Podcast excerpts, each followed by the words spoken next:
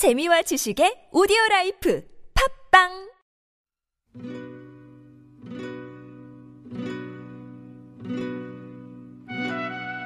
시공 초월 세대 공감 생활 속 알쏭달쏭한 건강 정보를 찾아보는 초미니 가족 드라마 한 번 더 오케이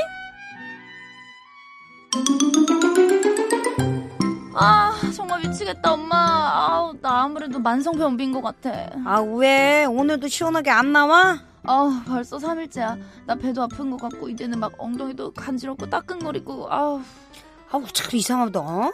아니, 고구마, 미역, 바나나, 변비 좋다는 거 다 먹이는데 왜 아직 소식이 없지? 아니, 그리고 또 이놈 지집에 엉덩이도 왜 근지러워? 치질까지 생기면 진짜 답이 없다? 여기서 잠깐 저는 잘못된 건강 상식을 바로잡는 오케이 코치예요 변비로 고생하는 분들 먹는 걸로만 해결하라고 하면 안 돼요 아니, 섬유소를 많이 먹으면 잘 나온다고 하던데. 꼭 그런 것은 아니에요. 만성 변비인 경우 섬유소 섭취를 늘리면 장통과 시간은 짧아질 수 있지만 대변량은 그렇게 많이 늘지 않는다고요. 그러면 그냥 약국 가가지고 약을 계속 챙겨 먹으면 되나요? No, no. 대부분의 환자들이 잘못된 민간요법이나 변비약만 먹고 버티는데요. 이런 방법으로는 단순히 증상만 완화시킬 뿐 근본적인 치료는 어려워요.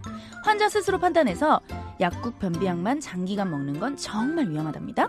병원을 가봐야 되겠네. 아니, 그럼 치질은요? 인터넷 보니까 뜨거운 물에 소금하고 소독약 풀어가지고 자욕해주면 된다고 그러던데. Oh, that's no no. 그러면 항문 주변 가려움증이 더 악화될 수 있다고요. 그리고 너무 뜨거운 물은 부종이 심해지거나 화상을 입을 수도 있고요.